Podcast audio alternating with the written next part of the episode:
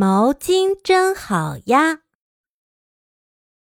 嗯，这件事说出来有点不好意思。我喜欢毛巾，喜欢的不得了。我的名字叫彻，我都想改名叫毛巾了。啊，为什么这么说呢？因为日语里“彻”和“毛巾”发音很像的。小山彻，小山毛巾，听起来不错哦。也就是说，我喜欢毛巾，已经喜欢到我无法想象没有毛巾的人生。我的毛巾大概有擦脸巾那么大，那些蓬松柔软的优质毛巾，或那些带有名牌标志的毛巾，当然是很好。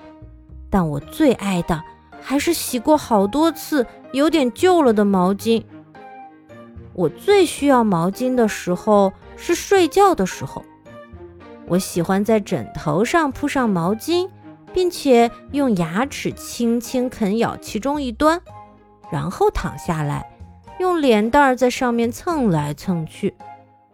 一开始毛巾有点凉丝丝的，慢慢的就会变得温暖起来，好像他会接受我所有的一切。这种感觉难以形容。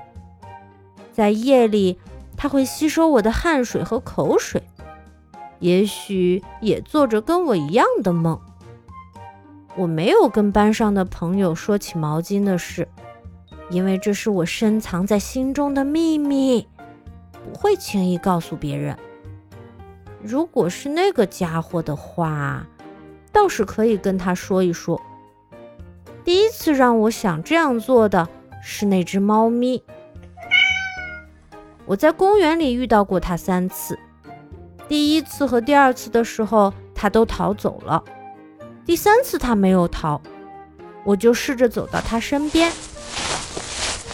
它是白、橘、黑三色的三花猫，黑色的鼻头跟脸蛋上的黑毛混成一团，丑丑的。但是不知道为什么，我觉得它有点可爱，就摸了一下它背上三色的毛，真令人吃惊啊！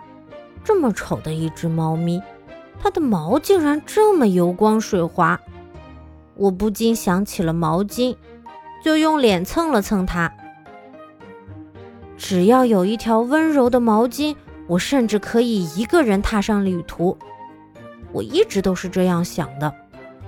不过那只猫咪旅行的时候倒是可以带上。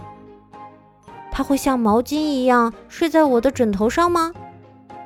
哦，对了，给那只猫咪取名叫毛巾吧。小彻和毛巾，真不错。一起去旅行，它会跟我做一样的梦吗？啊，我在想什么呢？但是从那以后，我再也没有见过丑丑的毛巾。